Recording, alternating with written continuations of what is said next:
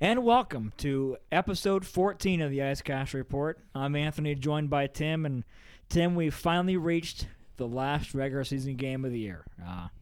In August, we thought we'd be gearing ourselves for a potential selection Sunday.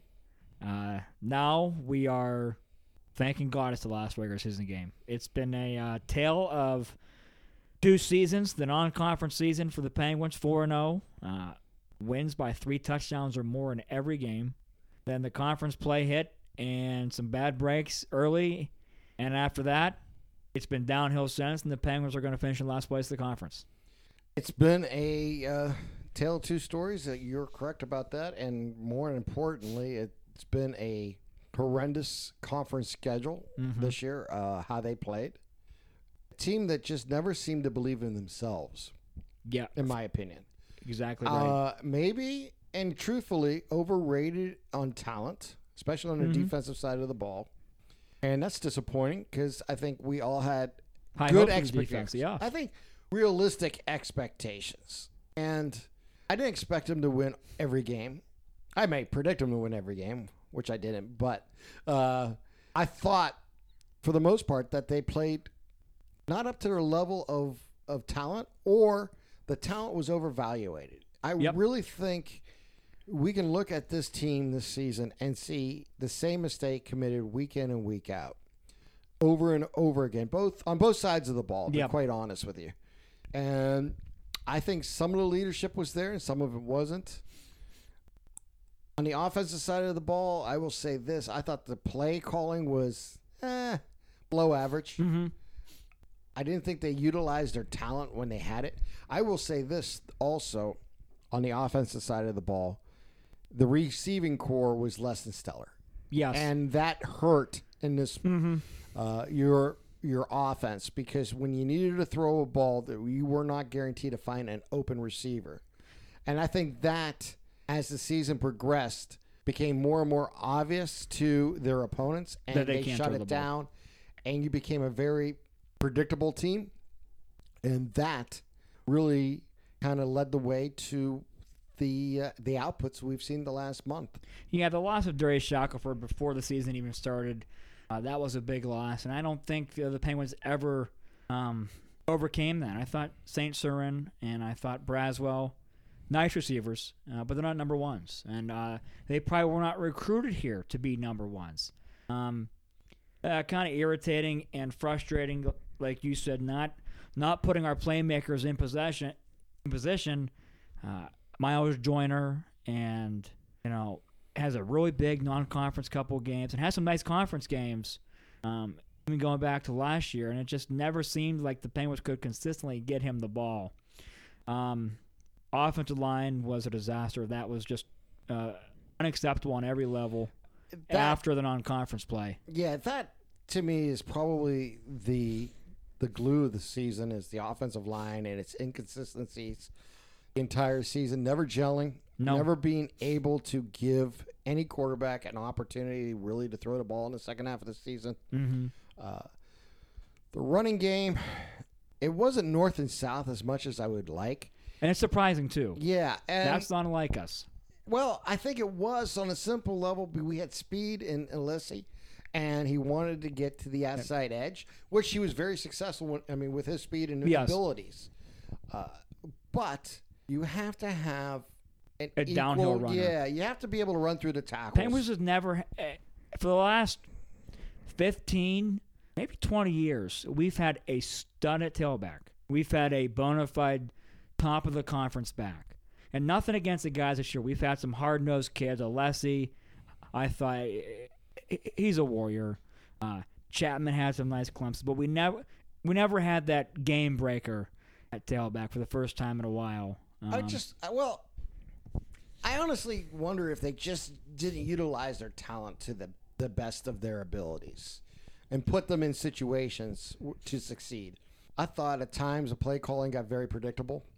And in that play calling getting predictable, you allow a defense really to take advantage of your offense. And, all season long they had ups and downs. And, I kept asking, give the ball to Joe Alessi more and more. And he never really truly did. He was really pigeonholed at about 12 to 14 carries a game at the most. And they really didn't utilize him as a receiver.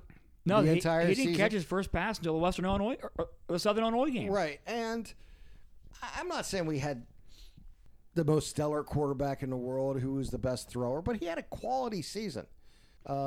Nate Mays played his absolute butt off. I thought Nate Mays played well. I thought he was the reason we lost games. At the end of the day, his stats were always 12 of 17, 175 yards, almost every game.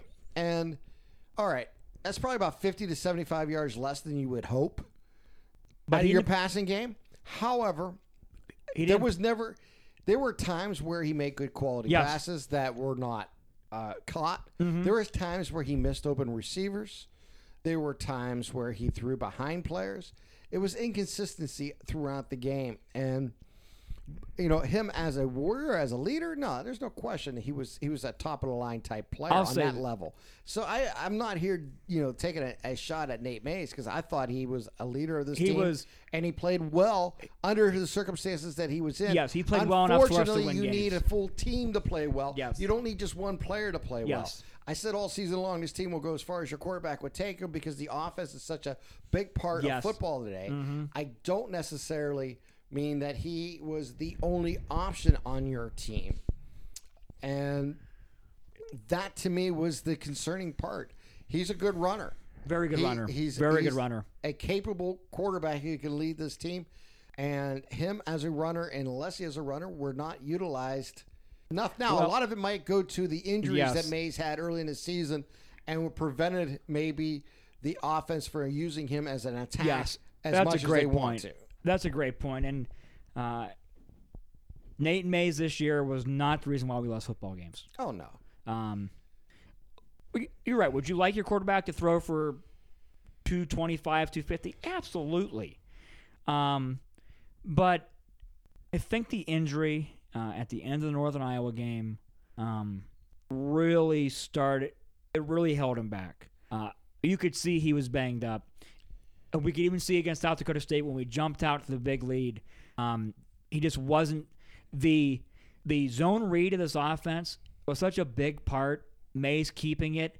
And I think when he got hurt, that went away. And when we tried that, teams were keen in on the running back, so they knew we had to give it to the back. Well, I think our sins were discovered in the Northern Iowa game. Yes, I think they were exposed, and the rest of the league follows suit. And really made it more difficult for this team going forward.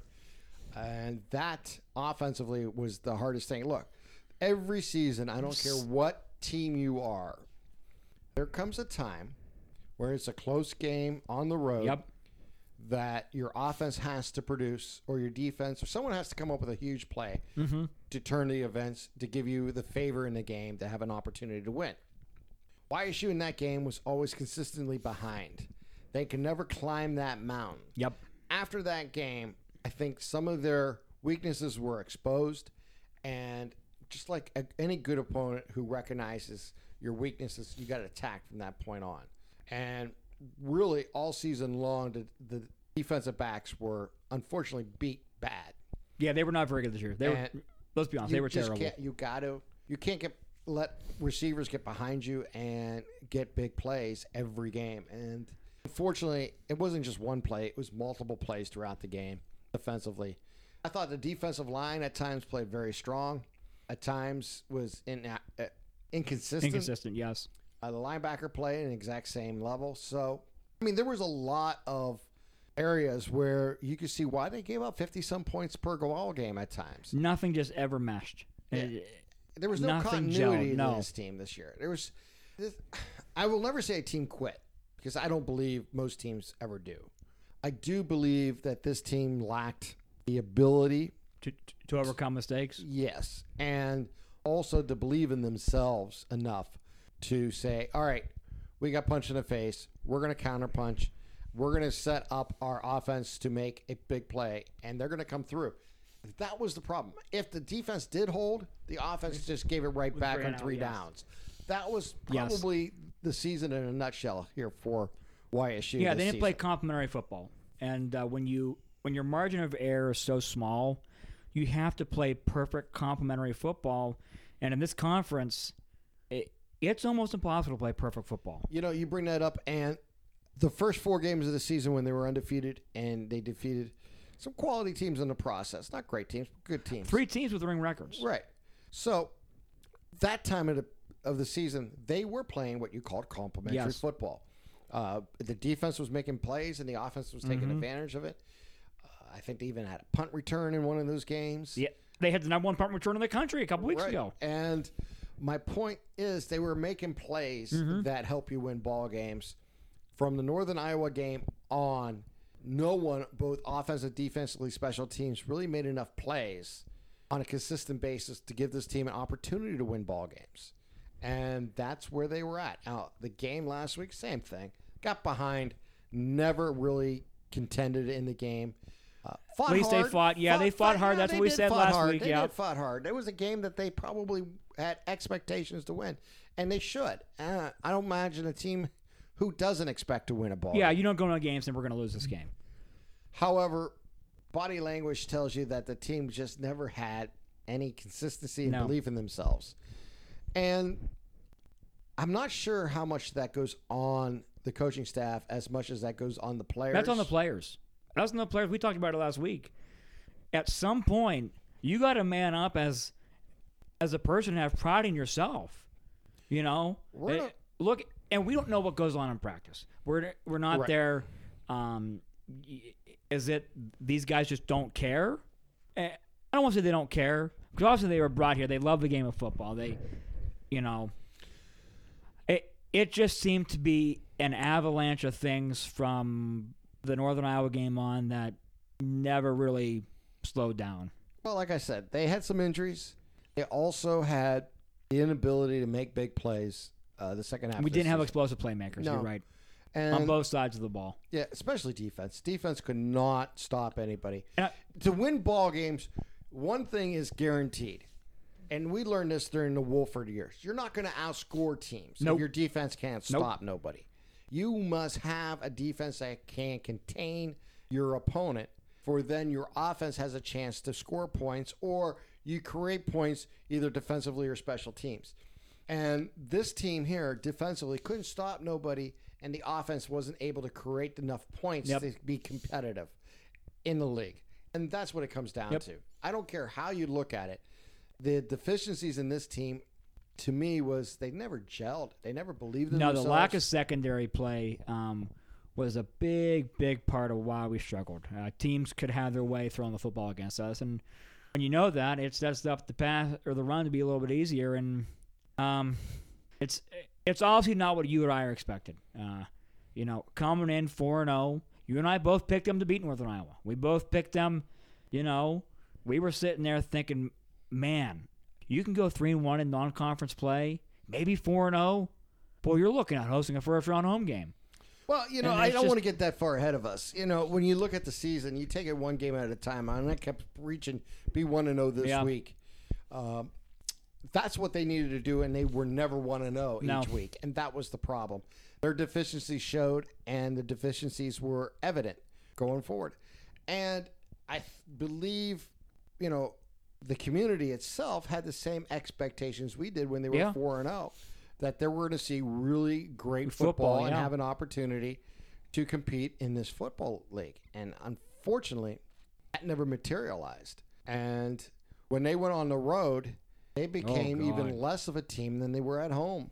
And at the end of the season, we've seen this team not play well everywhere. And now, it's to me, this week is purely a thank you to the seniors that we have. Yes, it's that.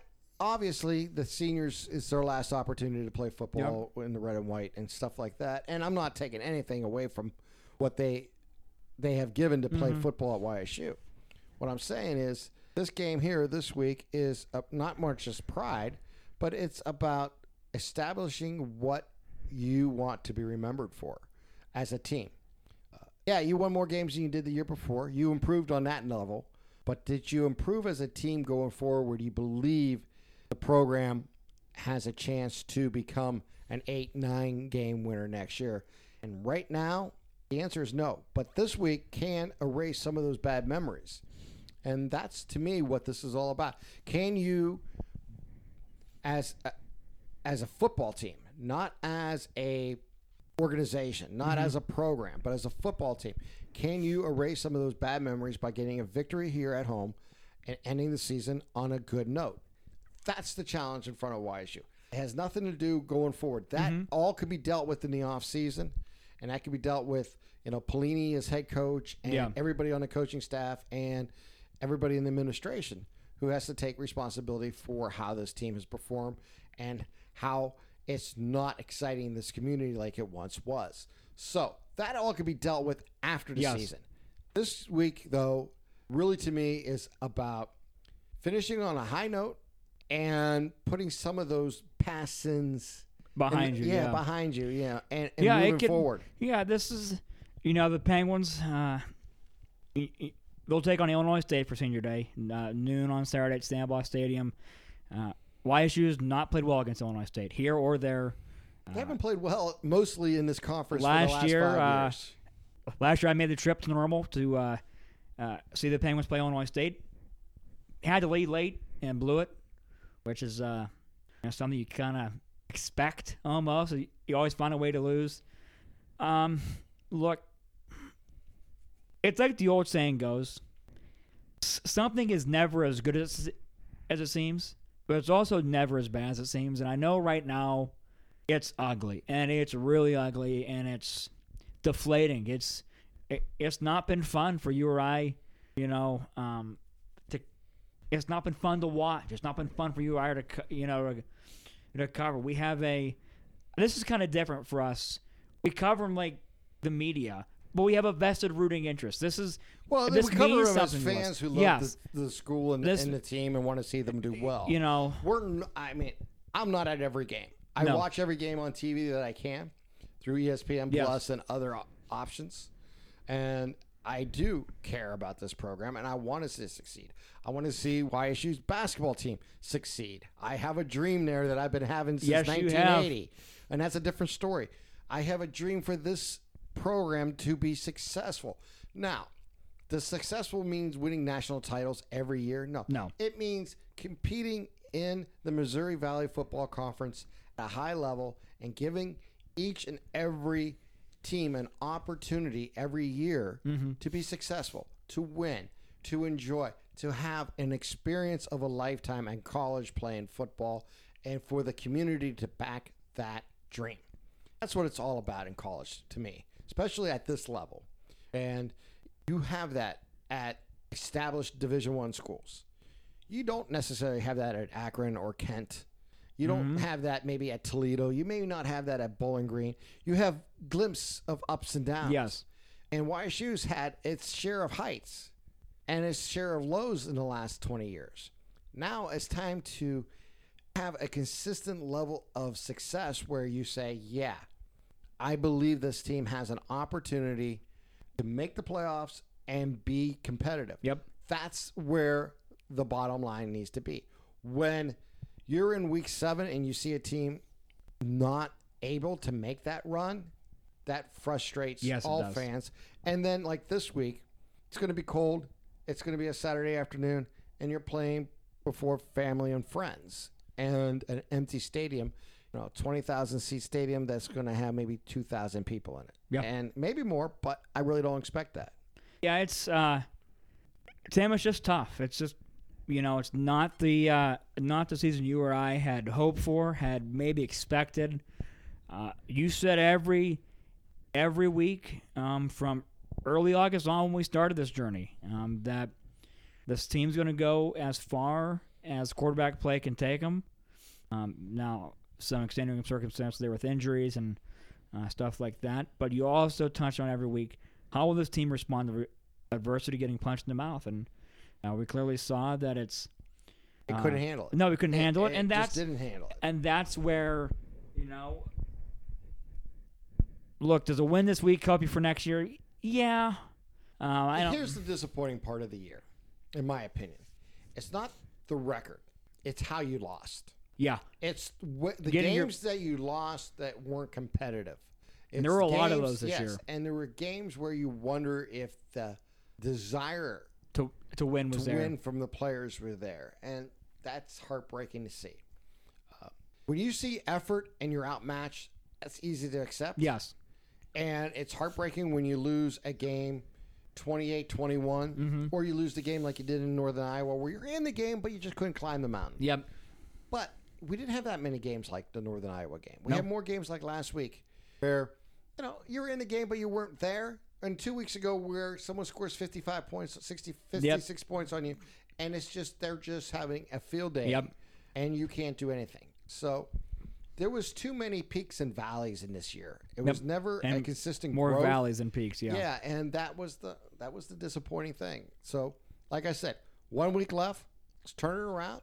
Let's see if they can wash some of those sins away, end on a good note, and go into the offseason with a plan to be better in 2020. Yeah, that's Tim, I think that'll about do it. It's been a long, frustrating year. Had a lot of fun in September, though. That's, you know, the good football can still be there. We have seen good football. We're a young football team. Let's not forget that. We're one of the youngest teams in the conference.